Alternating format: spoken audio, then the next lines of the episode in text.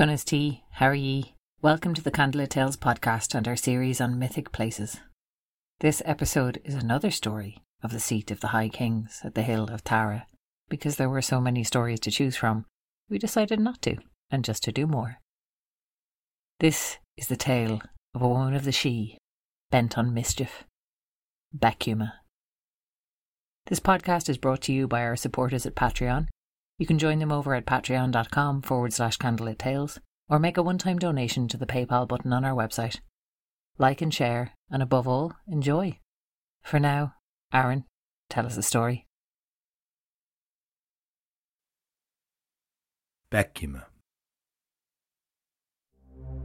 By the coast near Howth, the King of Ireland was seen walking wearily towards the eastern sea.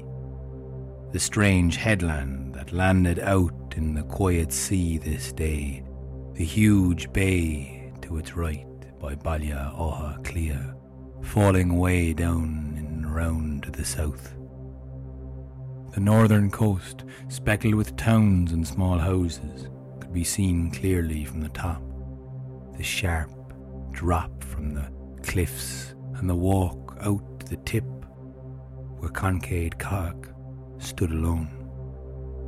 Con of the Hundred Battles. A small group of armed guards dotted along the headland, keeping the king secure. The king of all Ireland could not be out all on his own. And another man watched from the tall grass that was tattered and grew in scraggy ways along the headland Art, son of Con, watched his father standing alone out on the small piece of land that looked like a fallen finger leaning toward the water. He had seen his father go for many walks in the last number of weeks, alone with his own grief, his heart clearly broken for the love and loss of his wife and Art's mother Ethna. Although Con had won many hundreds of battles, he had not defeated the one ever present looming threat death. The death of his wife had come as a surprise. So, too, the death and loss of Conla, his other son, had been taken away a few years to this day by another lady of the Sidhe. At the time, Ethna had told Con that they had the love of their other son, Art, and the great fine lone one that he was. Ethna had told Con he would help him out of his grief, this other son. But now, with the death of Ethna, Art was unable to help. His own heart broken for the loss of his mother, but Con was so cold. He did not know how to reach him. The grief had swallowed him whole. Con took solace in the company of Art for a long time after Conla had left, but now talked to him no more after the death of Ethna. Art simply watched his father go and fall deeper into sadness and despair and a loneliness that he could not quite understand. Although he too missed and longed after his mother, it was not the longingness that a husband has for his wife. He knew this in his core but he had no experience to compare it to. For he had never been in love. He'd never shared a life with someone. He'd never shared the fantasy of a future together for a long time, now stripped away from Con. That was what Con longed after a life to live with one that was gone away. The closeness, his wife's toes seeking warmth in the middle of the night between his legs, the comfort of her hair on his arm as she slept, and the soft taste of her lips and skin so close to his. He thought of these things as he went walking towards Howth, away from the throne near Tara. He found solace in the waves crashing against the coast. Today he had strayed further from Tara further from his responsibilities as king, still not too far. Till he looked up and he saw a strange coracle coming towards him. The guards moved and uttered, and Art leaned forwards to see this strange woman on a boat all on her own. Moving with no sail, no oars, rowing, but steadfast and surely coming towards Con at the same time. This strange, beautiful woman, red hair and a crimson cloak tied around her, and a green gown falling to the ground. Once she landed, she stepped off the coracle, and Art stood in amazement as he watched. Near the river of Ben Edair, the river running, flowing fast into the sea, this woman, now walking towards Con.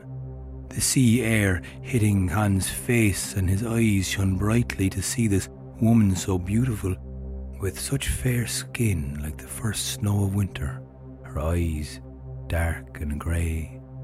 Her red gold hair shone like the sun flowing around that crimson cloak and her emerald gown. She walked towards Con now, letting the green gown flow and fall and hit the ground. Art watched from behind the shrubs and the long grass, growing wild along the hillside of Howth. This strange, beautiful woman stepped softly into his father's embrace, and they held each other and whispered close together. Seeing his father surprised him so much to see him holding on to another woman he could not hear the conversation as they left abruptly and went back towards Tara. Worrying for his father, Con, Art followed quickly after. And Art arrived ahead of his father, Con, who'd come like a man reborn to the halls of Tara, all his grief washed away in the presence of this beautiful lady. Con introduced this woman as Delvkim, as she had introduced herself to him. She had called herself this name after she spoke strangely in light tones when she had come off the coracle on Howth. She had also told him that she had come from the many coloured lands, away across the sea. Her dark eyes went peering around the hall of Tara, and she stared straight through Art, and his heart seemed to stop for a beat. Art was not so sure this woman would be very good for his father, never mind the queen of the land. Unbeknownst to Art, this woman who called herself Delvkim had come from the many coloured lands to seek out his hand in marriage. But when she landed on Con first, she had asked the father instead. Seeing as he was in fact the king, she could do more with him instead, she thought although her longing, penetrating eyes still drifted over the face of Art. Con, suspecting just as much, sent Art away to learn the ways of the land. After all, he was the son of the High King of all Ireland, and he would need to know the goings on of the land, and report back to him, of course. He simply didn't want his new, young, beautiful bride distracted by his son, when he was so distracted by her himself. Well, Art left Tara, worried after his father, and this new bride that called herself Delvkim. After only a few nights, his worries seemed to be just, because he found a terrible plight had hit the land. The cows would no longer give milk to the farmers, and even they were complaining the crops were not growing as well. As soon as he traversed all over the land from east to south to west and north, in the Midlands, he heard rumours of women not being able to bear children. A terrible blight had taken hold of the land. And so all of the poets, the musicians, druids, they all came together at Tara, and they demanded to know what was the reason for this plight. Although all could guess the woman that called herself Delvicum had something to do with it. A change had utterly manifested in the land, and she was the only change that they had seen in the last few months. Art reported back to his father Con, and yet, even as he told him of the terrible blight, Con seemed distracted. Art could now see clearly his father was being led astray by the woman that called herself Delvkim. And so, the poets and druids they came together to come up with some form of cure. Although Art did not have much faith in this, the Druids proclaimed that after seeing into the future through their mystical ways, if a son was found of a sinless couple, and brought back to Tara his blood to be mixed with the soil of Tara, this would cure the land of the blight. Well, when Con heard this, he said he would go and find the son of a sinless couple. After all, he could see people were beginning to blame him and his young, beautiful wife for the blight. Art begged him to allow him be the one to go and seek out this son of a sinless couple. After all, the Druids claimed you would not find it here in this land. It would have to be overseas, the three times fifty islands of the other world. Did his father not remember how terrible and how dangerous the women and men of the Sidhe could be? But Con would hear none of it. He simply said it was his duty to go and find the sinless son of a sinless couple, a boy whose blood could be mixed with the earth of Tara to cure the land and restore the balance. Con calmly walked back down to Howth, and there by the river of Ben Edair he saw the coracle that his new bride had come upon. There, tucked in in the shore, he took himself out and rowed into the wind, blowing him into the middle of the sea. He continued to row off into the sunset in search of a sinless boy, of a sinless couple. Upon leaving, Con had left his son Art in charge to rule over the island in his stead. He did not know how long he would be gone for, and sure enough, it would be many weeks till he came back. And in the meantime, Art ruled well, although the land did not return from its blight. Still enough, though, as people came seeking refuge in Tara, Art did his best to provide for them. And when he did not know, he sought advice. And he tried to settle quarrels and manage all that was going on as wisely as he could and he often trusted and relied from speaking from his heart, always leading as he thought his father would do, in his right mind at least. Yet all the while, he avoided the dark gaze of the woman that claimed to be called Delvecum, her dark, grey, wandering eyes always landing upon him. He went out and sought refuge by playing chess with some of his cohort, and in these games he lost his worries he put his attention on the simple aspect of playing a strategy game, a game that would soothe all his worries of his father and the land, until he came up for air once more to deal with the goings on of the many multitude of problems in Ireland at the time. Well, the woman who claimed herself named Delvecum, she came one day and sat down next to Art as he was playing, and she sat between the chessboard and him, and he could see plainly she was about to ask for a game. And in front of all the people, when she did, he could not refuse the simple request. After all, it was just a game. She claimed that the winner of this game could name their prize after they had won. Art agreed to this, although he worried that she might be tricking him. But after a number of moves, he fell into a fascination and trying to beat her, and sure enough managed to lure her into a trap and defeat her although he was still worried that she might have let him win. And so he asked for something she surely could not get. Curoi MacDara, the Hound of Munster, had a great hazel rod, a magic wand, and according to some stories down south, Curoi, in his home Caherconree out in West Kerry, hell, no one could surely get this hazel rod from Curoi. But this was what he named as his prize if she could get it for him knowing full well anyone who attempted it would surely be killed by Curoi. But she nodded her golden hair like the sun, and her dark eyes gazed up at him coldly, a quiver on her lips showing her teeth. Of course, was all she said. It wasn't long after that that Con came back, and with him a boy named Senga, a boy of a singless couple. This boy had committed no sin himself, and he'd found this boy on an island in the other world.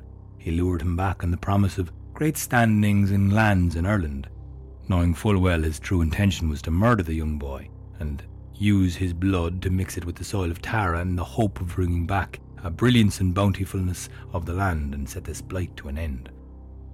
The people began to worry and talk and mutter that this was not a right thing for a king to do.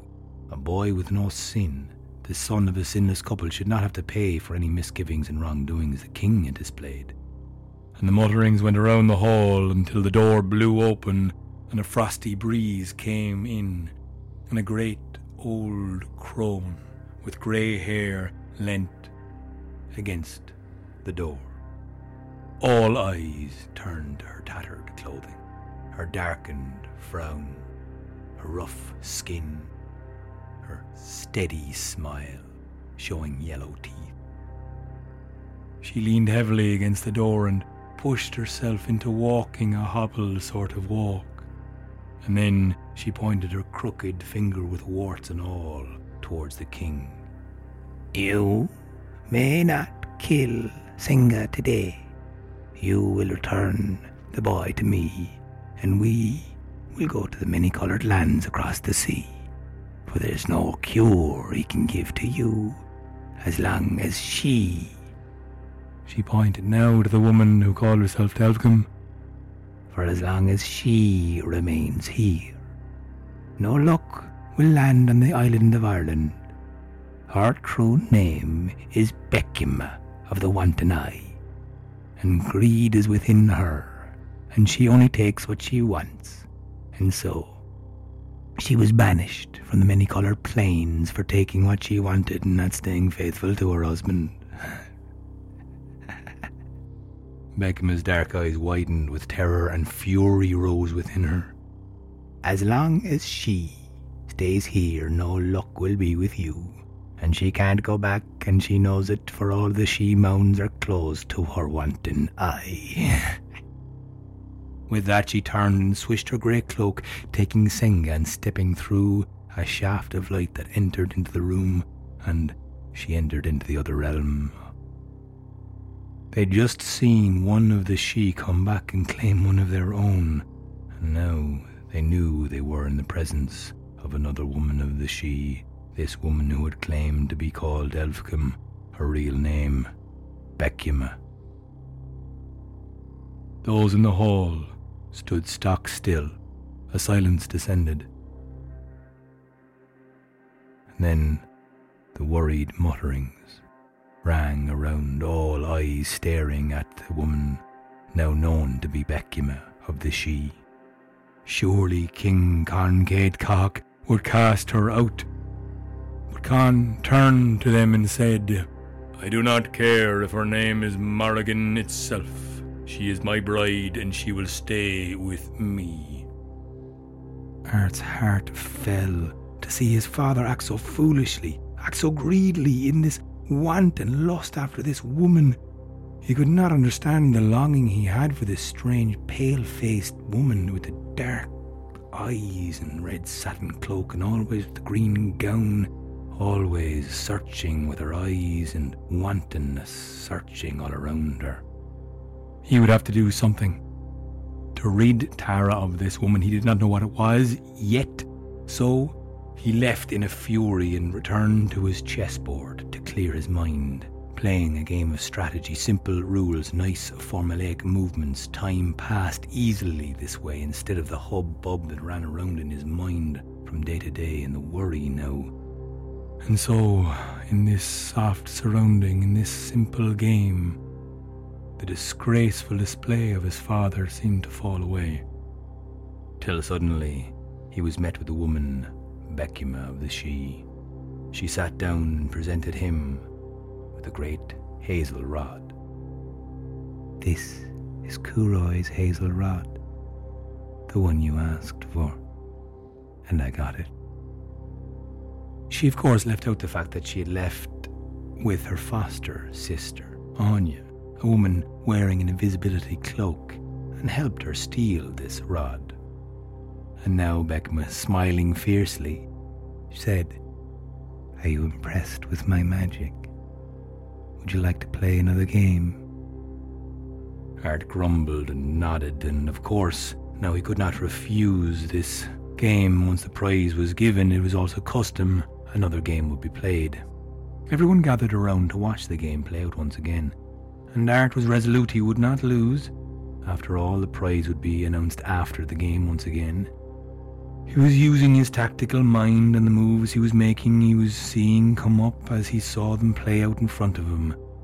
Although a strange sound came from somewhere around the tree, he looked away at the strange noise and everyone else turned, but not Anya, who stood there in her invisibility cloak. She slipped a move and moved a piece Art did not. And when Art returned his gaze to the board, he saw a piece out of place and claimed he had not moved this piece, and everyone saw he had not. But Becuma batted her lashes and simply said, Nor did I. Nor did I. Now she could not be accused of telling a lie. No one saw her move it.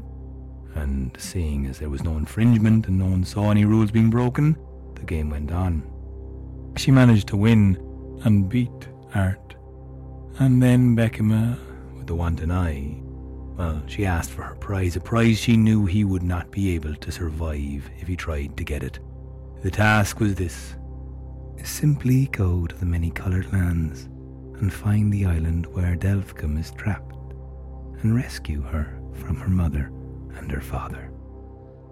She batted her eyes, dark now and cold and deadly frost, till Art felt the cold rise up inside him Delphcum was the daughter of Doghead and the giant Morgan. Art said if he could release her and bring her back to Ireland, she would leave his father and the throne of Ireland all alone, and Becuma be rid and gone from Ireland. She smiled as she walked back to Tara, nodding. For knowing, Art could not possibly do what she'd asked for. He could not return. He would not bring anyone else back to kick her out of her new comfortable home. She quite liked being on the throne, the queen of the land, the bride of the king. But when she told Con that Art had gone off to the house of the giant Morgan to release his daughter Delphcum from captivity, well, Con took to his room with sadness, aching throughout his body. He knew he'd brought this about, and he knew Art could not come back without some help. And so he closed the door and cut off himself from Becuma, would not talk to anyone. Now Art went west, and he found a boat, a coracle, to take him out to the sea, as the Druids had told him he should go. He hoped he could point this ship in the right direction. He was not really sure where he should go, and the sea began to swirl. A great mist surrounded him, and he landed on a strange island with strange coloured grasses growing. A woman called Credna. Well, she helped Art out of the boat and helped him into the bed, and she helped herself in beside him, warming her body next to his by an open fire. And it was lucky for Art that he met her. They made and shared a lovely love between them, for a small amount of time at least till the sun rose, and, well, for all that Credna knew about Delphcum, she advised Art not to go ahead with his plan. His mission was a foolish mission, and she thought if he was going to go and try and save Delphcum, well, there was a few things he should know first. And so she whispered and told him what to expect upon landing to the island. Surrounded by sea beasts, deadly forests, and tall icy mountains, what to trust and what not to trust, where to walk and where not to walk, and what to expect when he got to the house of Morgan and Doghead. Although Crednia fell a huge amount of love for Art, she wanted him to stay in her island.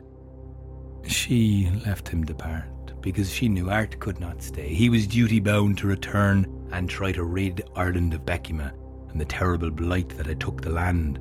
And so, because of her being on the throne, he would have to return with Delphcum or die trying. Then he took the instructions Credna had given him. He sailed towards where Morgan's island was, and suddenly he saw a mountain there, tall and icy, the waves swirling around it, forests thick on the shoreline. And then he saw the sea swirling. He took up, up his weapons, and then sea beasts erupted from the water, gnashing and biting with huge talon like teeth. He threw the great spears at them, hitting them in their eyes as Credna had warned him to do. Blinding now, they sunk below the waves and left him row the boat back down into the forest. These forests were thick and dark, with huge thorns growing from the vines that choked them around their bases. All the way up into the trees, these vines grew with deadly thorns. As they spat these thorns like knives at Art as he went through, hacking, being cut and blocking with his shield until he landed to a clearing. Panting now, he saw twelve hags twelve with crooked noses and bent elbows and boils and warts all over them and teeth pointing in different directions. They cawed with their hair up in frizzy ways and calling and cackling and pulling him towards a boiling pot of lead to throw him inside it. They wanted to submerge his body inside and cook and boil him up, but Art was quick and he fought and tackled and hacked their heads Throwing these hags now, he cut their heads from their shoulders and threw them into the boiling pot of lead instead. Then once he got out of that great thick forest with the thickets and thorns, he saw the frozen mountain Credja had told him to climb. He made his way up from the angle she had warned him to take, and when he got to the top of the frozen mountain, he went back down the opposite side he looked out for the dark rocks that would lead him safely down to the opposite end. He was frozen from head to toe from the climb, but thinking only of the fire of desire that was burning in his heart and moving him on, he kept on going till he got down to the other side of the mountain. And there, giant toads came out that Credja had told him would be at the bottom of the mountain, them with the green skin snapping the red tongues out wide and spitting green venom at him, and he saw it coming and he went ducking and dodging and got close enough to hack them into pieces and chopping their limbs off of them and throwing them off the cliff. And then, with the great spear in his hand, he went around the cave where the dark, evil giant serpent Aulil came out of the cave, spitting fire at him as he threw the great spear through his eye and avoided being eaten up by him. Still following Quedra's instructions, he ran around the frozen mountain, finding the great cave where twelve lions now standing guard in front of him. He cut them to pieces, ducking and dodging as he did before, and entered into the cave where he would find the glass tower down deep hidden inside. But for the first time, he came to two people in the dark depths of this underground world. Two women came walking towards him both with a veil in their hand, offering him a drink. He was parched, so thirsty now, but he had Credna's warning ringing in his head.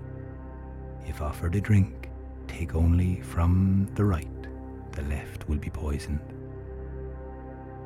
And so, sure enough, he drank from the woman on the right. The veil went down, quenching his thirst, but the woman on the left shrieked and threw the poisoned veil at him and Art ducked and dodged, and it shattered and erupted into green flames behind him. So quickly he chopped her in two. And then he heard the snarls of Doghead coming towards him, a terrible beast with sagging breasts and snarling teeth and pointed ears, red eyes, and she ran on all four legs, running at him as fast as she could. The Doghead was furious and trying to gnash and gnarl Art with her terrible teeth, but Art he ducked and he dodged and he dived and he managed to survive till he cut the legs from under her, and with that she fell with a furious roar till he cleanly cut her head from her shoulders. Then he stuck the terrible dog head in a spike until a bellow was heard. A furious roar, much louder than the one before, from the giant, the mythical monster Morgan and as he lumbered towards him, every bit of him was huge and could be seen coming out from the darkness. His hands were the size of Art's whole body, and a terrible hand carrying a great club the size of an oak tree. He came smashing down towards him, crumbling rock under his feet. And Art, he used his hazel rod of Curoi MacDara, and he changed his shape, shape shifting and contorting himself into a feathered bird that flew around the great giant that could not hit him. And for Delvkim, locked in her tower of glass, she watched with shocked surprise to see this hero survive, and with horror too, for she knew it could not last. Now, Morgan smashed into the mountain with his club, and rocks tumbling down. But with all of his swings, he realized it was futile, as smashing through stone, the bird was agile and easily glided around Morgan, mocking him and making him mad. So the giant turned and his great club towards himself and used it to shapeshift and change himself into a great hawk with spreading wings and sharp talons and a snapping beak.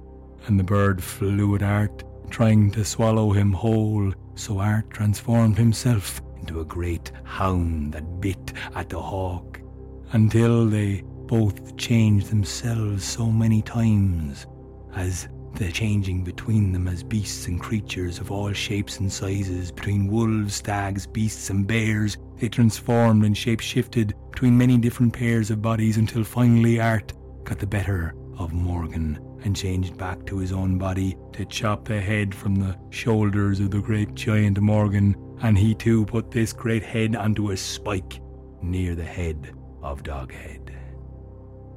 With a cry of delight, Delvecum shouted from her glass tower. Finally, someone could set her free. Art, sweat soaked and drenched in blood and perspiration, and weariness to his core. He had never felt so exhausted before. He glanced up. In the glass tower, he thought must be emanating this woman's beauty and magnifying it surely. But when he climbed the stairs, to her chamber and stood in her presence, he knew he was looking at the most beautiful woman he had ever seen, far more beautiful than the impostor Becuma of the Wandering Eye. And he asked Delvecum, would she mind coming back to Ireland with him, and would she like to maybe marry him as well, by any chance? Even just to rid Becuma from the throne of Tara. Delvecum laughed at his nervousness a smile bright that reached her eyes and softening. She leant in towards and kissed him and said she would very much like that. After all, her life had been lived in a glass tower surrounded by her giant father and her mother Doghead. Um, a life in Ireland sounded much better than that. And so he rode the coracle back to the western shore of Ireland. They traversed the land and meeting many people who were claiming that this was the end of the Blight. Surely now that Art had come back to save them all. A huge host gathered and marched towards Tara as they came on the eastern coast. And then they landed by the house of his father, Con Cog, who was still in his sick bed with worry and broken-heartedness and weariness. For he never expected to see his son Art alive again but when he saw his son, a great hero's shout rose from his lungs, and the sickness and weariness fell from him. But Becuma, she cried in despair.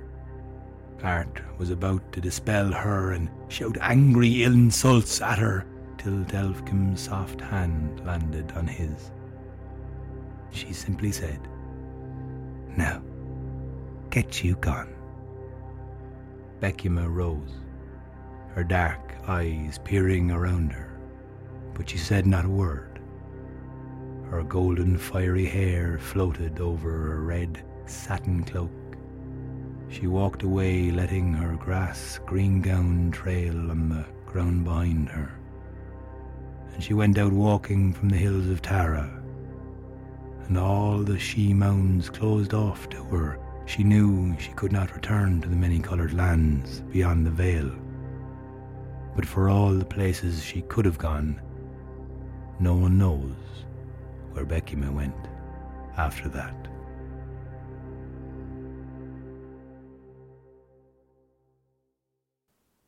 This podcast was produced and edited by Oisin Ryan. You can find out more about us on our website, candlelittales.ie. And we're on all social media, so like and follow us on Facebook, Instagram, and Twitter at Candlelit Tales, or send us a message or get onto our mailing list. For more videos and live streams, like and subscribe to our Candlelit Tales YouTube channel, which now has a Candlelit Tales for Kids playlist. Hashtag Candle Tales. Liking and subscribing to our channel really helps us grow and get to more people. And if you're able to give us more direct support, you can chip in a few bob at patreon.com forward slash candlelit tales. or make a one time donation through the PayPal button on our website. We also do really like to hear back from you with your questions and requests, so please feel free to contact us directly or leave your question in the comment section below. Because what we really want to do is get these stories out there, share them with as many people as possible, so anything you can do to help, we really appreciate. And we really appreciate you listening. Gurb Mila Margaret.